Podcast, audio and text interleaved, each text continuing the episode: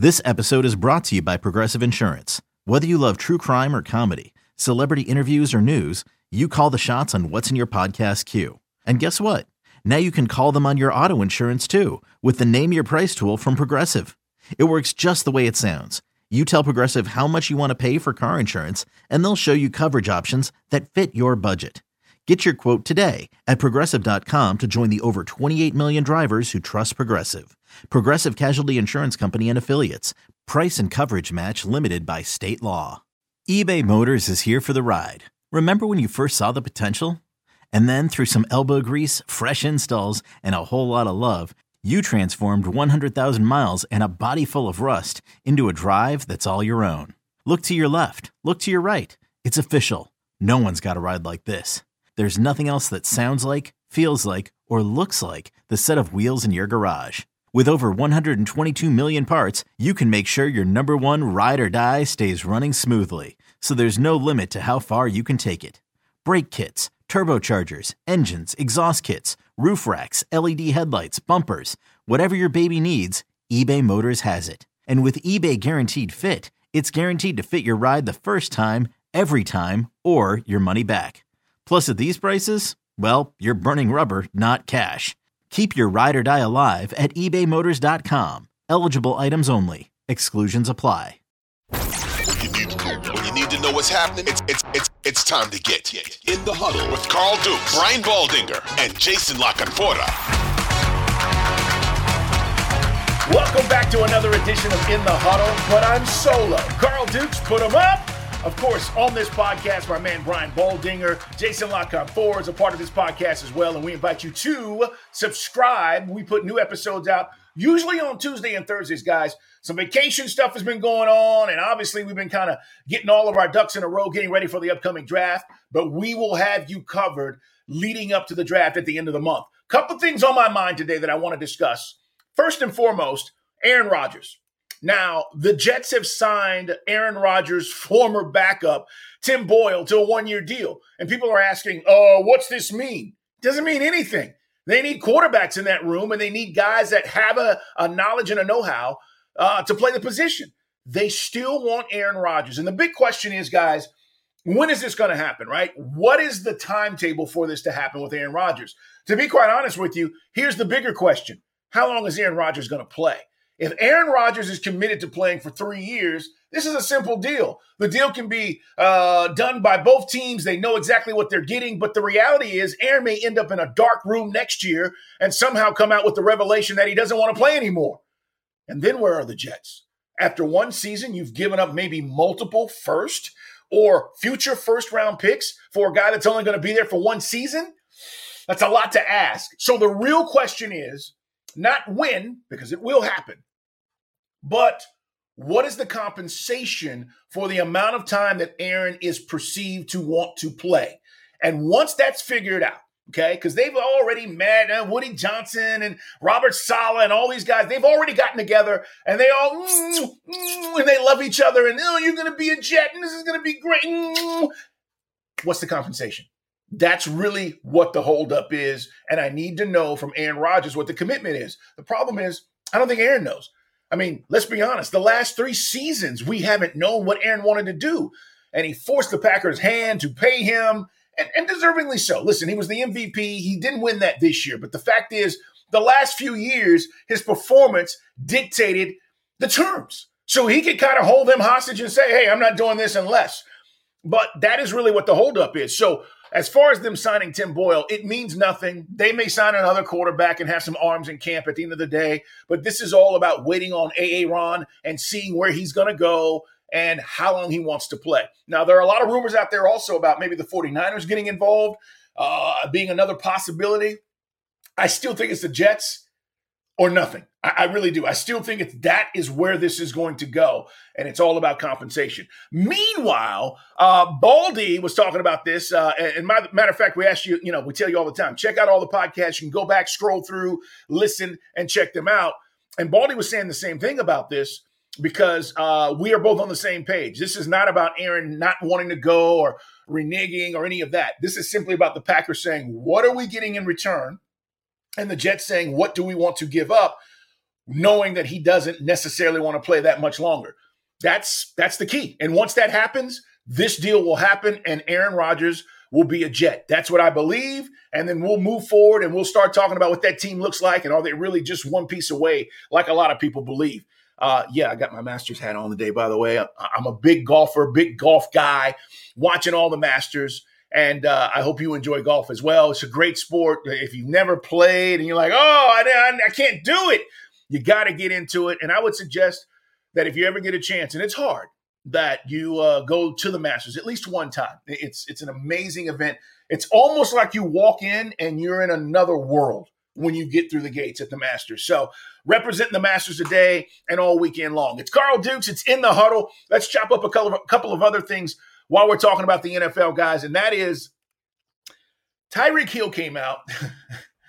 yesterday uh, and literally said that he is going to retire after playing only for 10 years.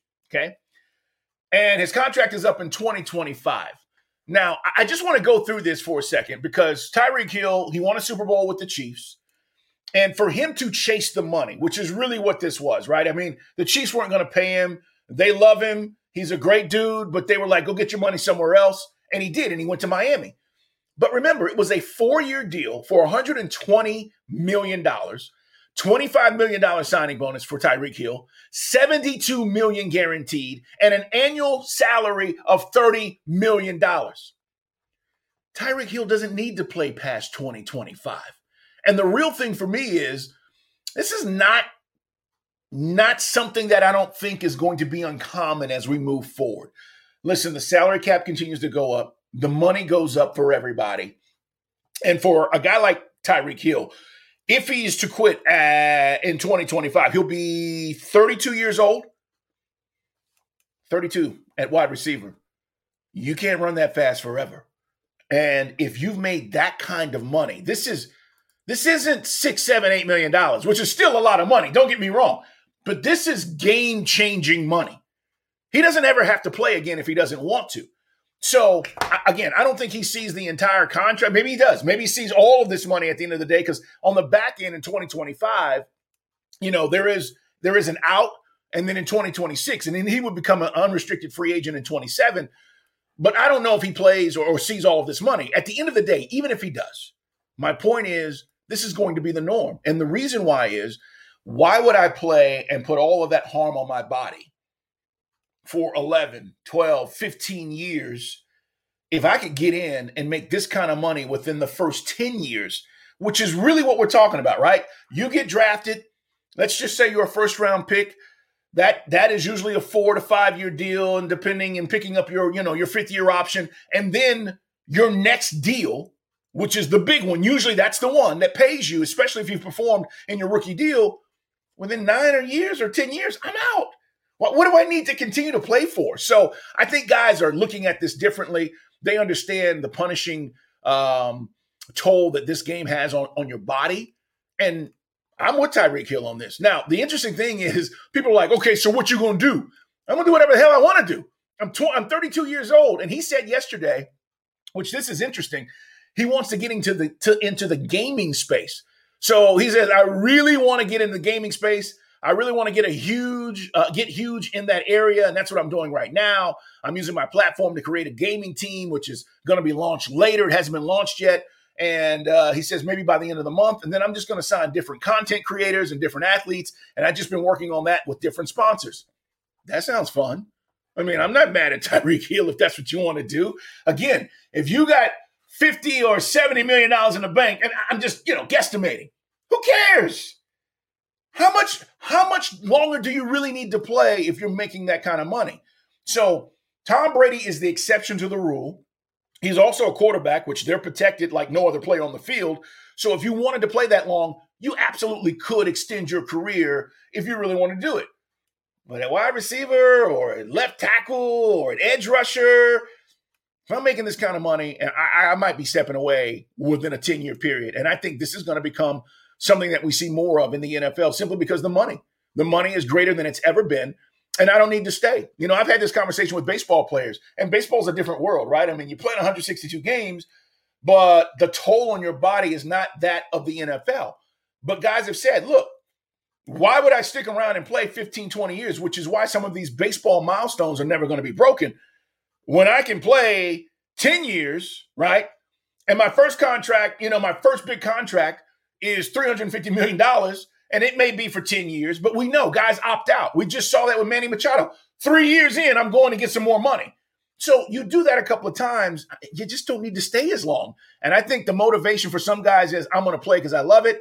But a lot of guys are like, look, I've been doing this all my life, and I'm playing this game to to make sure that my family is financially secure. Once that happens, I'm out. There's no reason for me to continue. And that's what I think you're seeing with Tyreek Hill. It's Carl Dukes. It's in the huddle, guys. Put them up. My man Brian Baldinger and, of course, Jason La Canfora. We all get together. We chop it up. We will have guests on leading into the draft and certainly after the draft. Now, the reason why I say that is a lot of teams are being very hesitant right now about their draft strategies uh, we're talking to people behind the scenes, but a lot of these guys they don't want to be on be on camera, right? They don't want to be on a podcast saying, "Yeah, we are thinking about," because they're trying to keep all of that under the table. But once we get past all of that, Baldy and I will be bringing you a lot of different guests on the on the show and leading into the off season and certainly OTAs and training camp. And then before you know it, it's going to be September, and we're going to be right back in the mix of things. And we love the NFL. All right, um, here's something else that's going on that I got to get into, and it's it's John Elway Elway, uh, his contract basically wasn't renewed. Okay, he was a consultant for the Broncos, which technically means now that Elway's tenure with the Broncos is done. And I, I got to tell you, if you're of a certain age and you saw John Elway play, it was amazing, amazing. Um, John Elway probably should have won four Super Bowls. Seriously. Um, some people say, you know, he could have won five, but we know the two he won and we know that, you know, he went to numerous Super Bowls prior to winning those two because of his greatness. So it was announced that he is going to no longer be involved with the organization. And he became the general manager in 2011. But I think this is the thing that we have to think about because some people say, oh, well, his, his tenure there was kind of uneven. No, it wasn't. John Elway did exactly what he was supposed to do. He came in. And by the way, I think it's even harder when you are a legendary NFL MVP quarterback like this because a lot of times it's hard to evaluate the talent because you've been so good. This is why great players normally are bad managers. This is why great players are normally bad executives because you've been so great. You just expect a lot of guys that you might pick or go after to kind of get it like you did. And it just, that, that greatness isn't in everybody. So Elway, he drafts Von Miller. Okay. This is while he was the general manager. Um, obviously, Von Miller was the Super Bowl MVP. That was the second pick of the 2011 draft.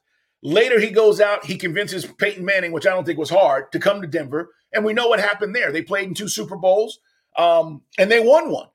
And in his tenure as general manager from 11, 2011 to 2015, the Broncos won five straight AFC West titles. He did his job. In the meantime, what happened is Elway brought in, um, you know, another general manager. I'm trying to remember uh, who it was, and gave him the duties to take over the general manager as he kind of stepped up and, and, went into the front office. Um, but at the end of the day, oh, it was George Paton. At the end of the day, I don't think that John Elway should be looked at or remembered anything less than a Super Bowl champion and a great general manager when he was there. Listen, these jobs, when you start talking about picking players and getting the right guys, the hardest part is always getting the quarterback when Elway was able to convince Peyton Manning to come in and, and be the quarterback, obviously you saw what happened. Now Paton has gone out and he has acquired Russell Wilson. That didn't work last year. We're going to see if it works because he's now hired Sean Payton, and we're going to see if it works this year. But for John Elway, he doesn't need to do anything else in football ever. He's a Super Bowl champion. He's a Hall of Famer. He's the only first, the only man to win a Super Bowl as a general manager and a player. John Elway's been amazing. And I don't know if anybody could look at this differently and say, well, yeah, but he did this, this, and this. You're going to screw some of this stuff up as you move along. But you want to be more right than you are wrong. I think Elway was more right than wrong during his tenure as the Broncos, uh, not only the quarterback, but also as the general manager. So Congratulations to John Elway. He's stepping away.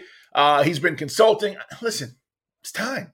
And they have new management there. They have new ownership. So we'll see what they do and how this moves forward, but he'll always be connected to the Denver Broncos. That's never going away. And as far as the day to day stuff and, you know, him chiming in on certain things, it's time for a new voice. And we'll see where the Broncos end up going uh, as they move forward. Hey, last but not least, I want to mention Eric DeCosta. Hi, Eric. What are you guys doing? What are the Ravens doing? So Eric DeCosta comes out and says that there are more than four guys in this draft that who uh, that can significantly um, can be significant NFL quarterbacks. I want to state it right, like he said. Okay, picture this: it's Friday afternoon when a thought hits you. I can spend another weekend doing the same old whatever, or I can hop into my all-new Hyundai Santa Fe and hit the road. With available H-Track all-wheel drive and three-row seating, my whole family can head deep into the wild.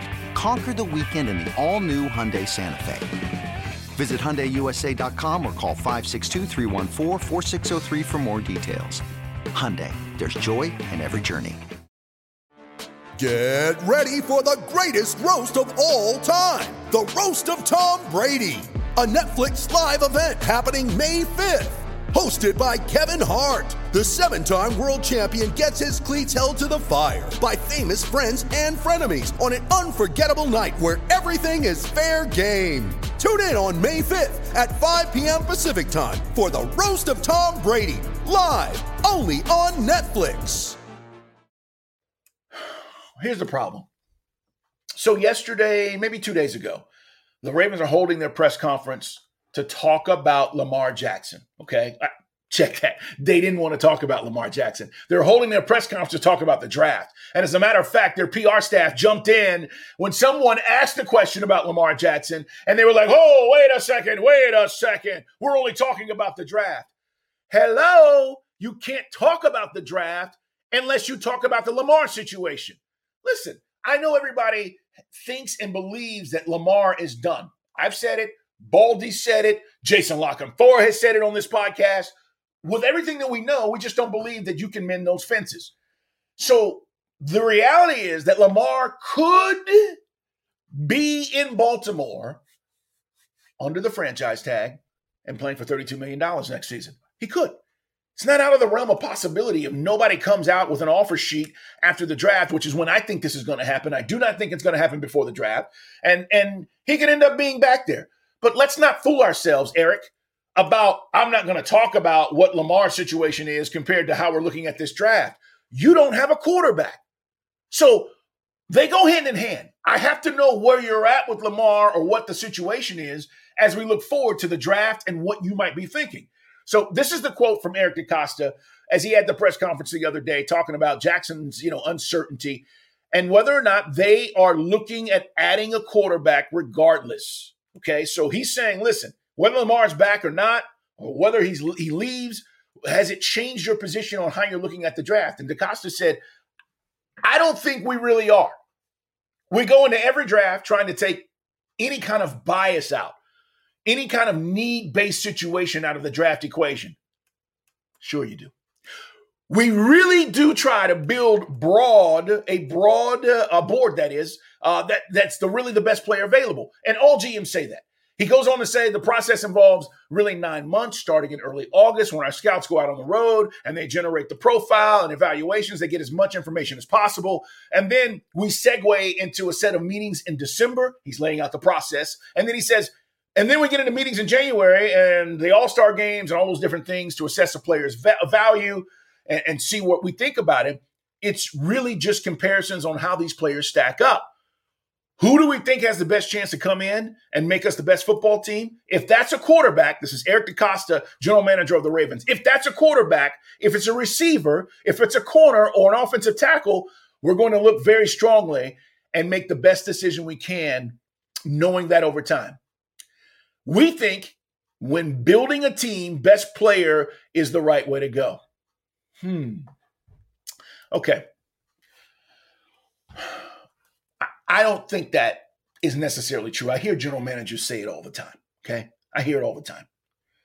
But when you have certain positions that you've already invested financially in, and you've got, let's just say, a Pro Bowl player and all, you know, all pro type player, you're not drafting that position. okay. You you're gonna tell me, let's just say, for example, all right, let's just say Kansas City Chiefs. And they've got Patrick Mahomes, right? And when it comes time for them to draft, and this won't happen because all the quarterbacks will be gone. But hypothetically, if there was a quarterback there, okay, when they draft, are you willing to tell me the Kansas City Chiefs would draft a quarterback if he was the best player on the board? They're not. They're not. And so when I hear general managers say this, I always take it with a grain of salt. The, the, best player available makes you feel really good as a fan when they tell you those things because you're going, man, we're going to get the best player available. Well, if you got a left tackle and you got an edge rusher and you got a great corner, guess what? They might not take those positions. Corners are always different because you can never have enough of them. But if you've invested $25 million in your left tackle and you're going, well, we're going to take the best player available, and the best left tackles on the board when your team drafts, are they going to take that left tackle? It all depends on situation and circumstance. Is that left tackle 10 years into the league? Is that left tackle injury plagued? Is that left tackle possibly on the, the tail end of a deal that you know he might not be there next year? That may cause them to draft him. But if you have a guy in his prime who's making top dollars, usually teams are not going to draft that particular position. And so when I hear Eric DeCosta lay this out, and it's great. I mean, listen, he's been doing it a long time. He understands. He talks about the evaluation, and I agree with all of what he's saying. All of that happens, there's no doubt. It's a process throughout the year. But when you get to the end and you start talking about we're not looking specifically at certain things, you're lying. You don't have a quarterback right now. And you don't know if Lamar's going to be back. And if Lamar's back, great. But if he's not, you've got to go and find another quarterback. And if you've not done that in free agency, the only way you're going to do it is in the draft. So when he comes out and says exactly uh, that there are four guys, more than four guys in this draft who can be significant NFL quarterbacks, the first three are probably gone, right? Bryce, CJ, Will Levis, or Anthony Richardson, however you want to do it. Is he talking about Hendon Hooker? I mean, who is he talking about? Who are these four guys? Because when you when you guys draft, I don't know who's going to be there, Eric, unless you're going to make a move. We're going to see. Um, the Lamar situation for me has not changed. I still don't think you can mend those fences. I don't care um, what's said at this point. It gets back to you've had all this time to do a deal and you didn't do it. And now you franchise tagged me and basically said, I'm worth this amount, not this amount. I don't know. I, I, don't think you can mend that. And so, however this plays out, I do not think Lamar sits out. People have asked me that question: Just does he sit up? I do not think Lamar sits out, but I do think that things will will speed up and and we will get something done as we get past the draft. Just because I think teams are focused in on that. And then if you're talking about giving up a 24, 25 pick, um, first rounder, you know, because you have to do that with him being franchised, so be it. Like teams, because what's going to happen in the draft is teams are not going to get the guy they want and then they're going to reevaluate and say, okay, is it worth in the NFL trading for Lamar and getting a guy that that has this kind of pedigree and experience versus us going with some bum, you know? So, uh, yeah, at the end of the day, I, I just believe that that's what's going to happen. We will see. It's in the huddle, guys. Carl Dukes with you, just hanging out for a quick hitter. I had a couple of things I wanted to get off my chest. And we will be back next week. Baldy will join me. We'll put new episodes out next week, and we're going to start building towards the draft, talking about specific teams, divisions, who's got pressure on them, all those different things. So make sure you subscribe today to In the Huddle. Hey, enjoy the Masters, and we'll talk to you next week.